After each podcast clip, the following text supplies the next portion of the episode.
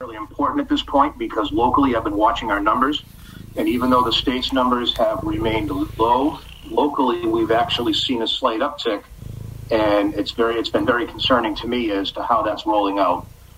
There, in fact, our numbers last week were 19 active cases. They've doubled as of five o'clock this afternoon to 39.